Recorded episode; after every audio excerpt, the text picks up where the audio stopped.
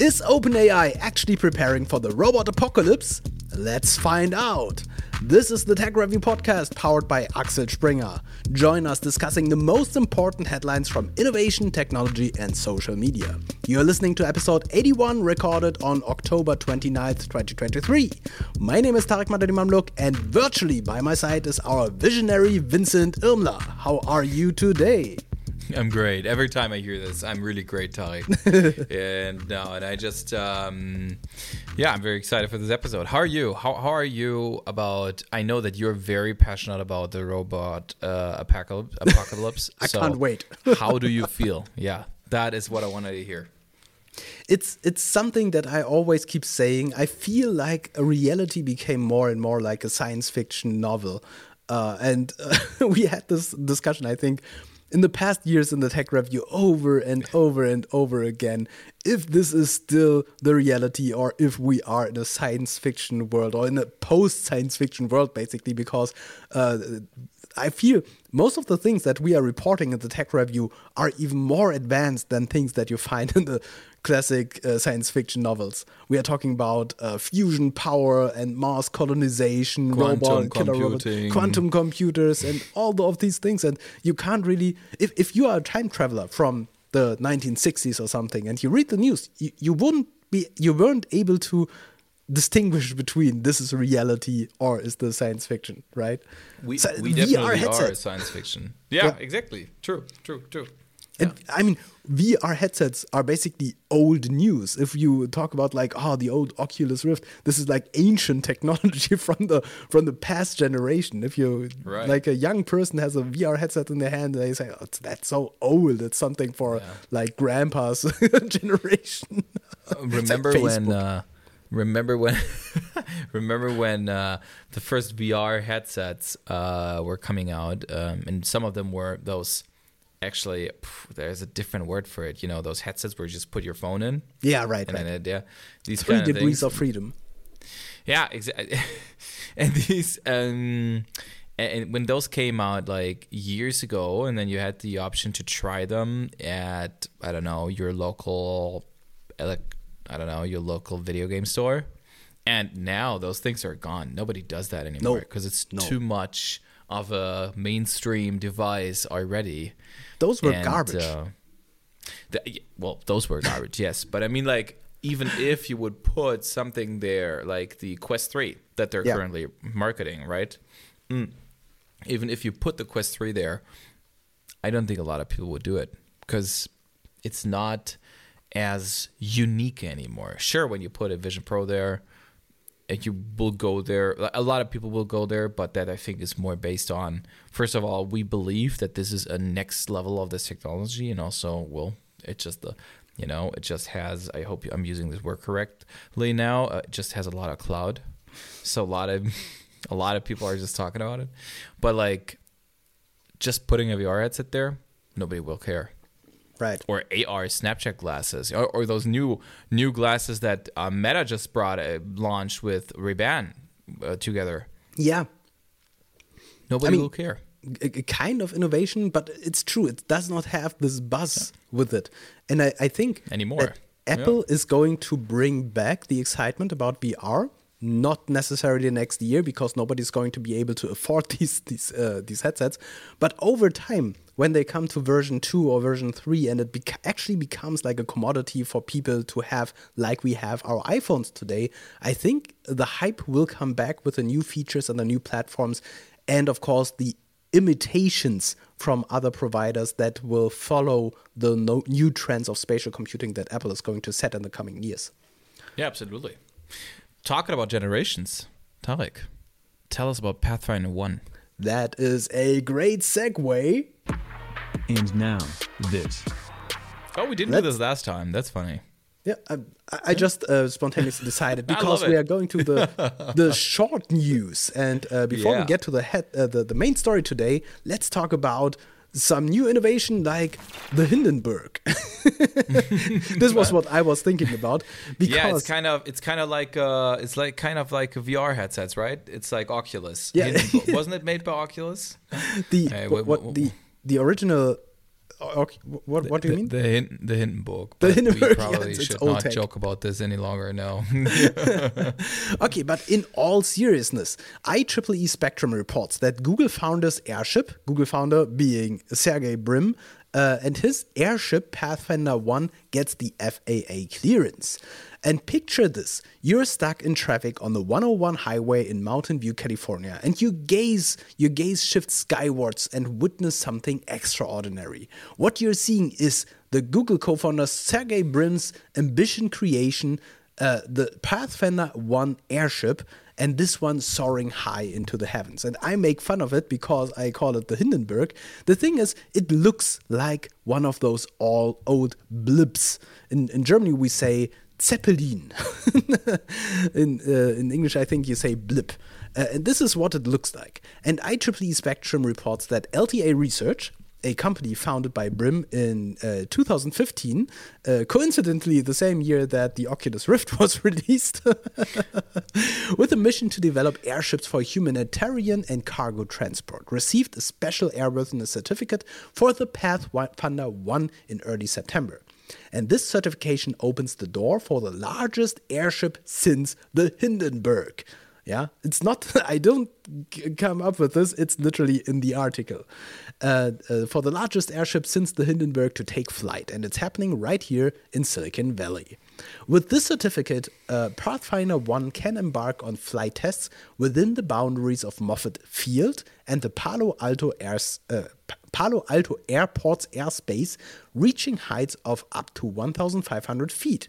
This unique opportunity allows the airship to explore the southern part of San Francisco Bay without interfering with commercial flights and from San Jose and San Francisco international airports. And the purpose of Pathfinder 1's experimental flight test program is to establish its flight envelope, and it will follow a careful build up approach. The process begins with outdoor ground testing while tethering to a mobile mast, followed by approximately 25 low level flights totaling 50 hours of flight time. LTA's ultimate vision is to employ these airships for humanitarian missions, delivering vital cargo and personnel to remote areas that are otherwise inaccessible. It's a venture with a noble cause, echoing Brin's commitment to humanitarian efforts. And the most important question that everybody is probably going to ask is Will this thing light up like the Hindenburg? And the answer is no, because the Hindenburg needed to be fueled with hydrogen, because hydrogen was the only light gas that was capable to carry this huge thing. And the special thing about uh, this new technology, the Pathfinder 1, it's that it's constructed so lightweight. This whole construct is so lightweight that it can be filled with helium.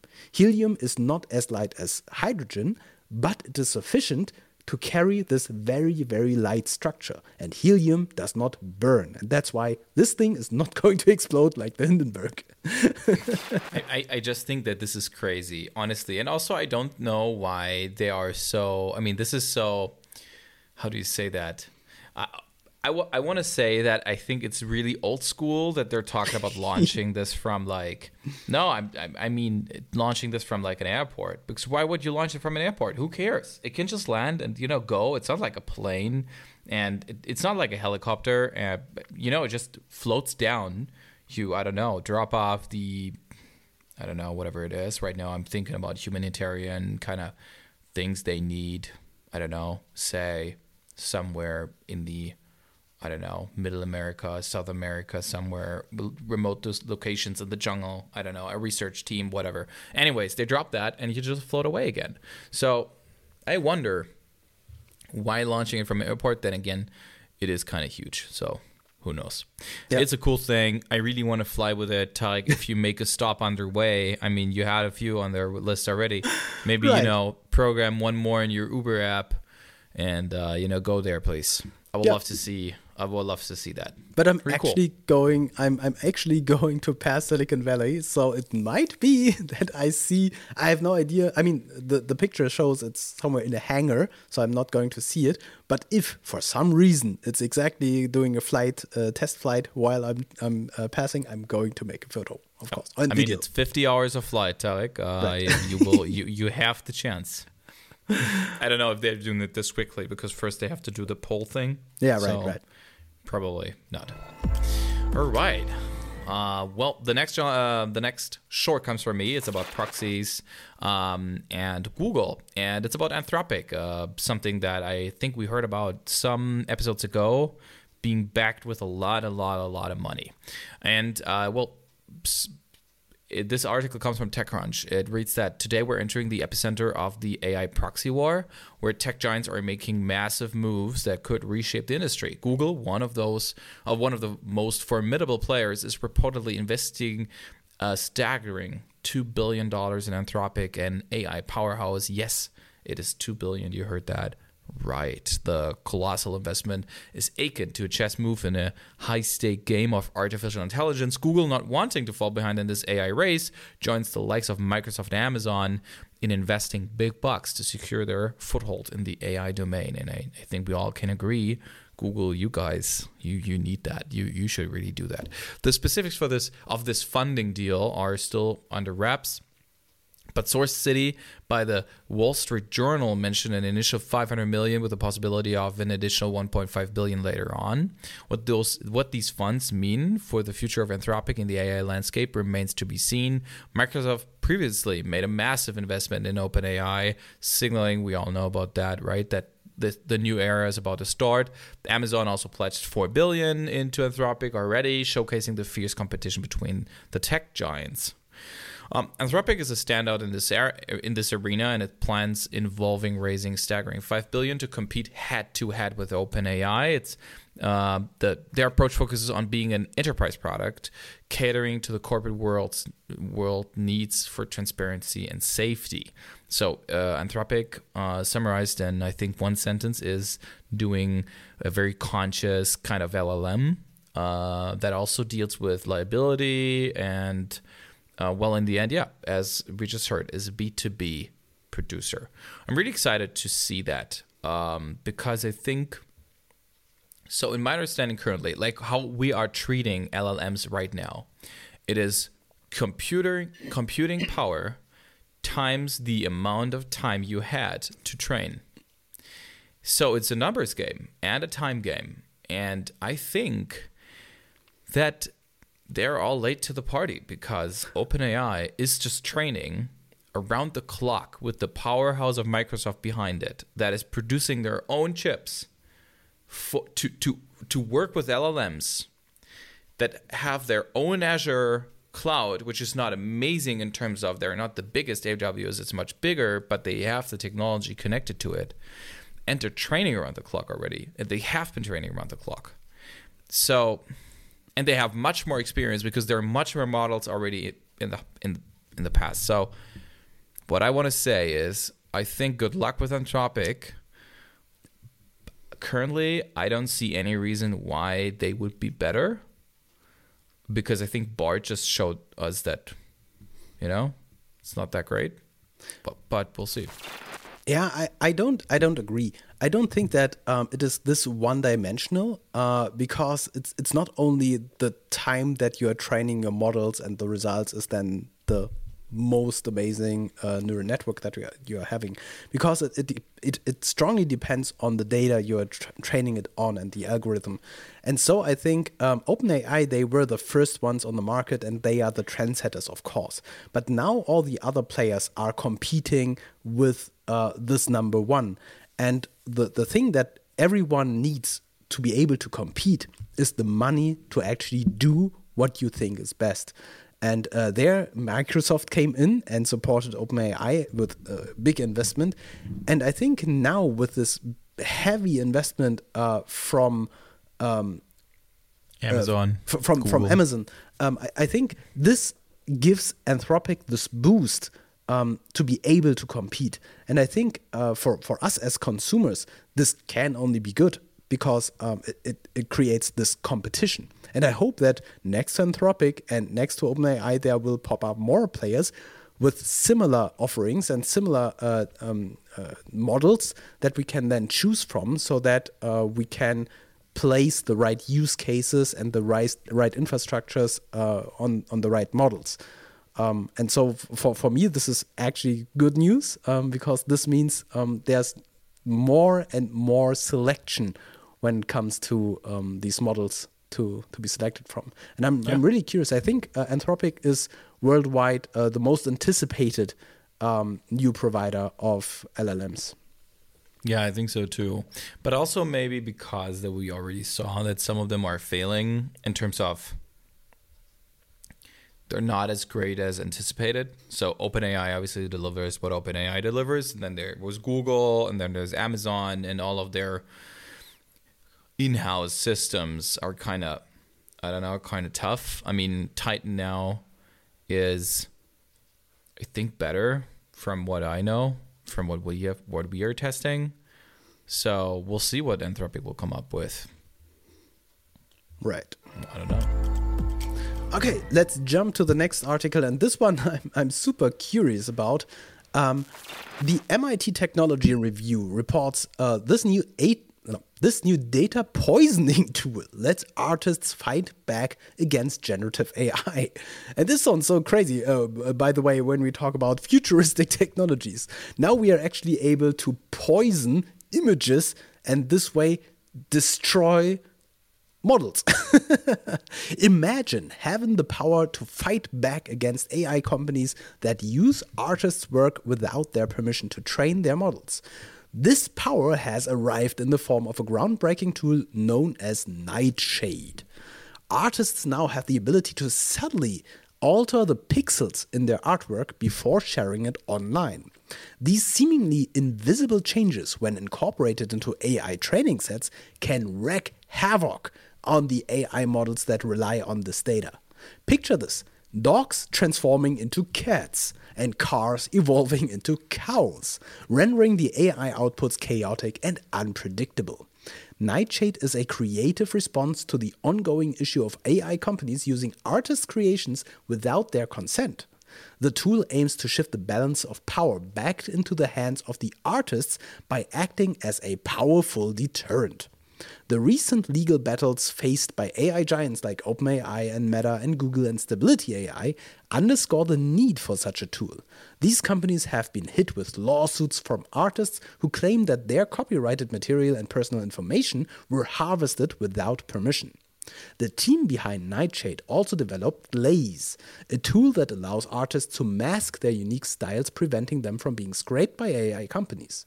Glaze and Nightshade work together, adding an extra layer of protection for artists. Nightshade takes advantage of a security vulnerability in generative AI models, which rely on vast datasets, often scraped from the internet and the tool subtly alters these images, making, the making it challenging for AI models to function correctly. And of course, this data poisoning technique isn't without risks, as it could potentially be abused for malicious purposes. Still, significant damage to larger, more powerful AI models would require thousands of poisoned samples given their billions of data samples. Nightshade's potential impact is undeniable. It may compel AI companies to respect artists' right and more and more willing to pay royalties. And this is actually genius because right now uh, you have these big providers of LLMs that they make so much money that they are accepting certain lawsuits from smaller artists or providers uh, of, of data because they can simply afford it. But now imagine that if you are scraping the wrong data, something that you are, don't have the right to, and this scraping destroys your complete model. And in the worst case, so much that you can't use it and you have to collect a completely new data set because you can't identify which pieces of data that you used as input was actually poisoned. Yeah, but the result is that your model is completely unusable. And this forces the, the, the companies to rely only on data that they can know that they actually know that it is not poisoned. So this is actually kind of genius. And I have no idea, um, or at least I expect the big uh, the the big um, model providers to develop rather anti antidotes for this, these poison pixels um, before actually respecting like the the uh, the royalties um, of the smaller artists. Yeah, but this this actually could change the way that the data is collected. Yeah, I think so too, and I also would like to see that. I think it's a bit with uh, it's. I think it's very similar to um, to jailbreaking of a phone.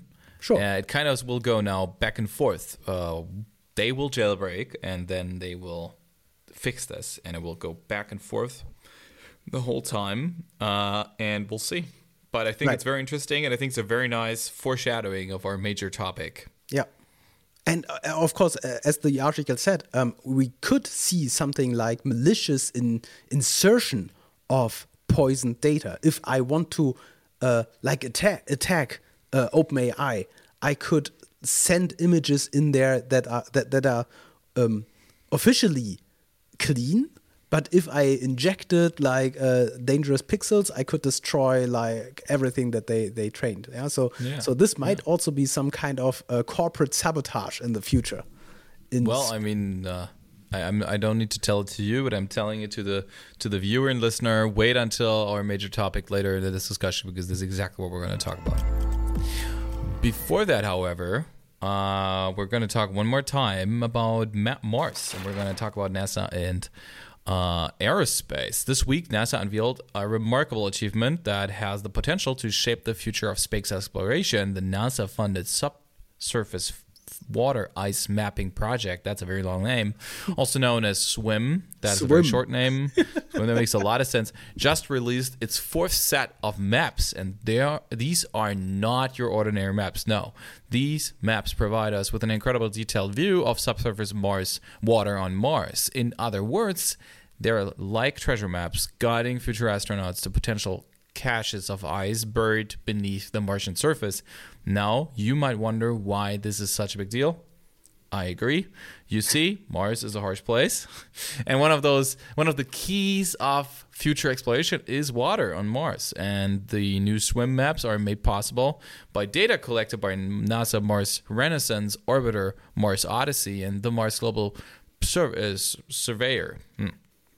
But what set this map apart of the utilization of high resolution cameras like the Context camera or HI or IC, high resolution imaging science experiment, or Hilse, you would probably say in German. Well, thanks to those sophisticated instruments, scientists can pinpoint potential locations of subsurface water with unprecedented precision. They even discovered a massive ice deposit hiding beneath the surface about the size of a football field. These find this finding closer to the equator could serve as a prime landing spot for future Mars miss, miss, missions. Jesus, the Martian mid latitudes where the ice was discovered offers a thicker atmosphere that makes landing spacecraft easier. And who doesn't love love an easy landing, especially when you're millions of miles away from Earth. What makes the subsurface ice even more exciting is its potential use. Astronauts could drill into these frozen reservoirs to reservoirs to extract water from drinking and even more crucially for making rocket fuel. Using location Martian resource is a game changer. Local Martian resource is a game changer as it reduces the need to carry everything from Earth. It's like finding a hidden stash of supplies on your camping trip, essentially a game changer for future exploration. Very exciting and well, uh, maybe this is something they'll also test with spaceship, uh, with Starship. Not now, but later. We'll see. And, and I'm actually surprised that this data is so publicly available because, I mean, of course, we, we know it's uh, data for all mankind, right? but uh, Quite literally, yes. quite literally. The, the thing is, I would expect, I would have expected that this is strategically so valuable that uh, the American government would try to keep a hold on this, because for the whole planning of where to build Mars uh, colonies and bases, which is in planning right now by uh, missions uh, from Elon Musk and NASA and everyone, this is of course crucial, and they want to be close to these water reservoirs as you said, uh, because it's super valuable for fuel and for like keeping the astronauts alive. Uh, yeah, and so uh, th- this information will be crucial for planning how and where to set down uh, the Mars colonies and landers. Yeah, absolutely. And if you have seen, since we are talking about science fiction, right?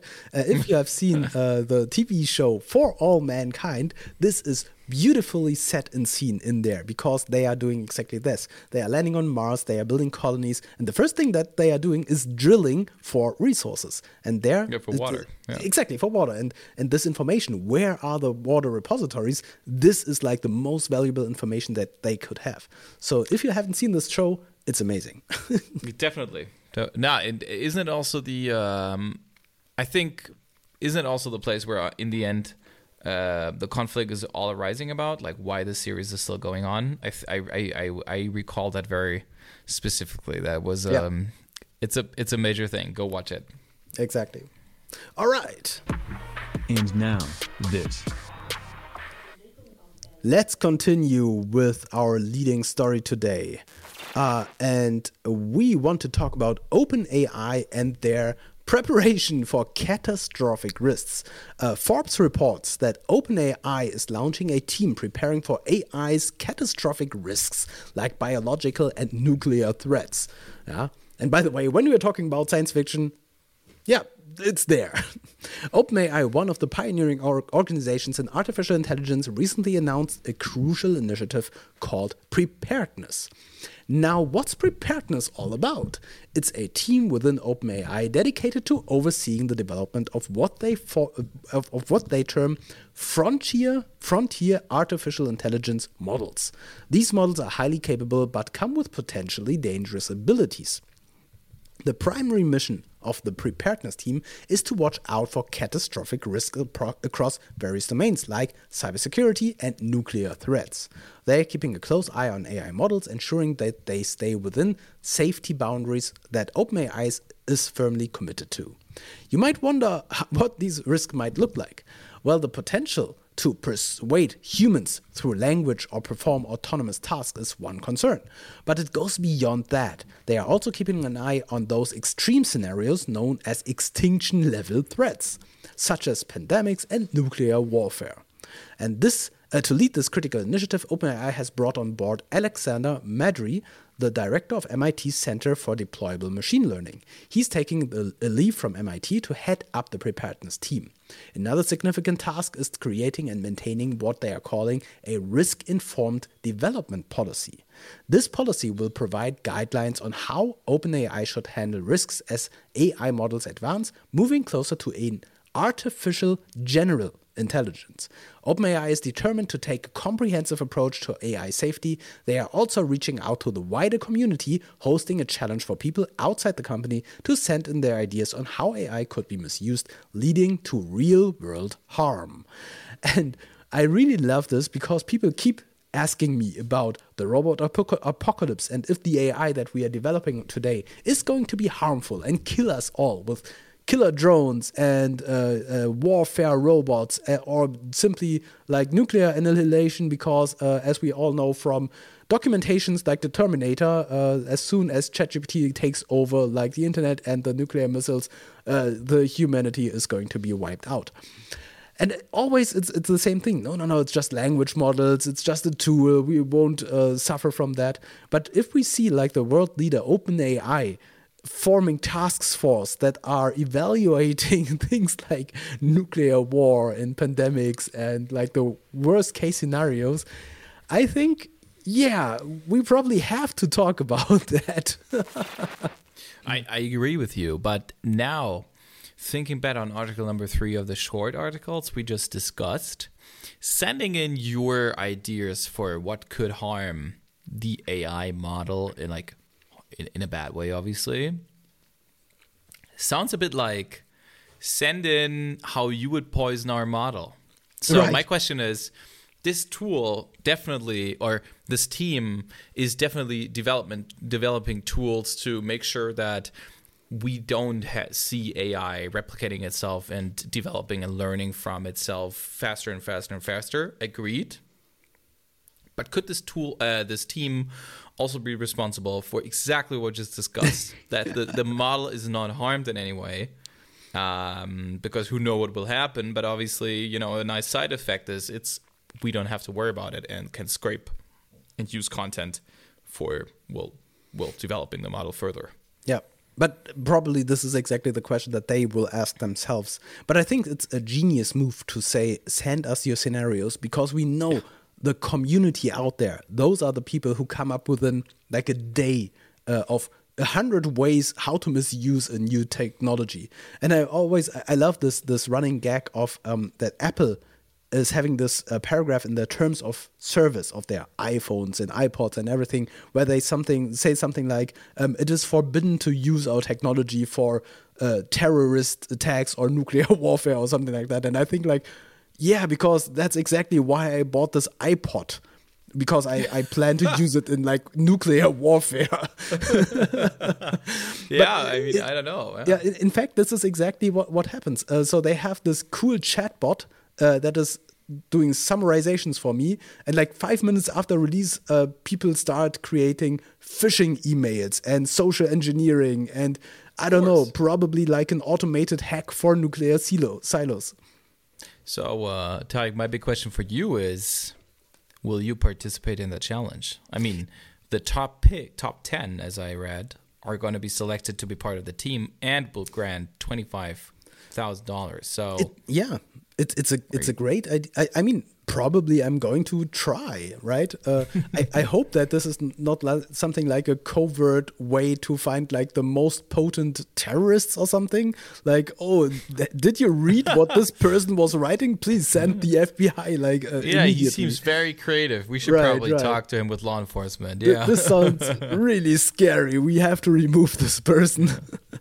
but I do like the idea of asking, just as you said, I do like the idea of asking the community coming up with the most obscure and bizarre things because obviously what's going to happen most of the time is not going to be straightforward, right? So if somebody is trying to attack the model, taking over, I don't know, source code parts of the source code of code of OpenAI's GPT engine, or I don't know, uh, anything. Um, they need to think of. It's not going to be straightforward. It's going to be it's going to be difficult and very I don't know particular in what it does, etc., etc. And I think this is the best way asking the community uh, because surely they will come up with the with the craziest the craziest things. So really cool, uh, OpenAI, really cool. And one thing that everyone uh, needs to be aware of, um, uh, especially our viewers, uh, because if you are watching the tech review, you are amongst the most informed, uh, the most informed people. You are um, the most informed people, not among. You are. yeah, you are the most informed Definitely. people. So don't forget to subscribe, right? Uh, but but one thing that you need to be aware of is that uh, these potential threats are not hypothetical. And we are closer to this as you might think, because right now, most of us are simply using ChatGPT or one of these models to manipulate text. It, it's a large language model. But the truth is that we are past this point where we grant access to these AIs to computers and the internet, starting from information retrieval, like automatically access Google and doing like research by its own, but also controlling a computer. They are we are having code generators, large language models that are generating computer code and also executing this. And this is the big change. The one thing is having an assistant writing text or code for you as an assisting system. The other thing is granting autonomy uh, uh, uh, for utilization of a CPU, for example. And this means not necessarily having a robot programming itself, even though this is also happening, by the way, uh, but simply having a computer running by itself, programming itself, and doing things on the internet. And this means giving access to an unlimited amount of data, an unlimited amount of systems. And since we know uh, these AI systems are capable of exploring uh, and, and, and uh, exploiting security vulnerabilities, and we are at the plot of a lot of science fiction movies where an AI is starting doing malicious things. And don't get me wrong, I'm not saying this is exactly what the AI is going to do, but we are already at this point where we are, for research purposes, granting access to these critical resources to this AI that we are not fully uh, able to understand. And that's why, even though it sounds so crazy, this approach of OpenAI is super, super important at this point of time where we are starting to play around, right? And and it's the Matrix and it's the Terminator movie and it's Blade Runner and it's everywhere, everywhere um, where the sci-fi world is starting or this uh, dystopian future is starting with people are celebrating the rise of AI and granting it unlimited access to the internet. It's always starting like this. I Tarek, I can just underline what you just said. I think a great term that puts all of this together into perspective is this term of I think it, the term that was used on their website is frontier AI. And I think frontier AI really says it all. I mean, it is on the frontier. We don't know what's beyond that frontier. Uh, we, but it's not a border that we don't cross. It's a frontier, and a frontier is ever moving. So it will eventually incorporate what I don't know a year ago we thought would be in front of the frontier. It's now part of it. Yes. So uh, I think frontier AI is a great word to summarize the dangers and the I don't know exoticnicity. Exot is that a word even? The exoticness of what yeah of what could come. And yeah. Uh, yeah, I think it's a great term, and I agree with you. Yeah, and and to be honest, one year ago, pretty much one year ago, uh, ChatGPT was launched, and uh, or the GPT 3.5 model was uh, being released to the general public.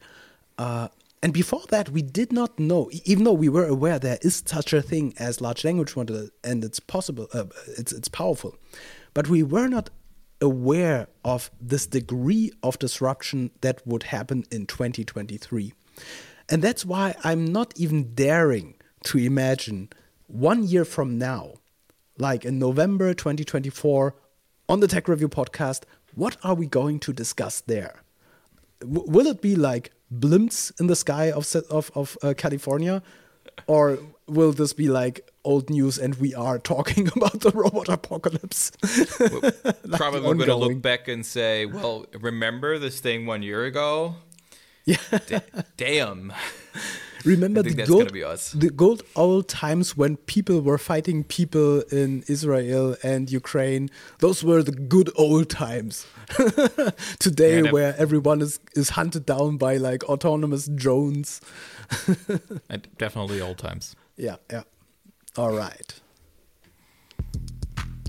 That's it for today. Thanks for tuning into the Tech Review podcast. We hope you enjoyed today's episode and found it both entertaining and informative.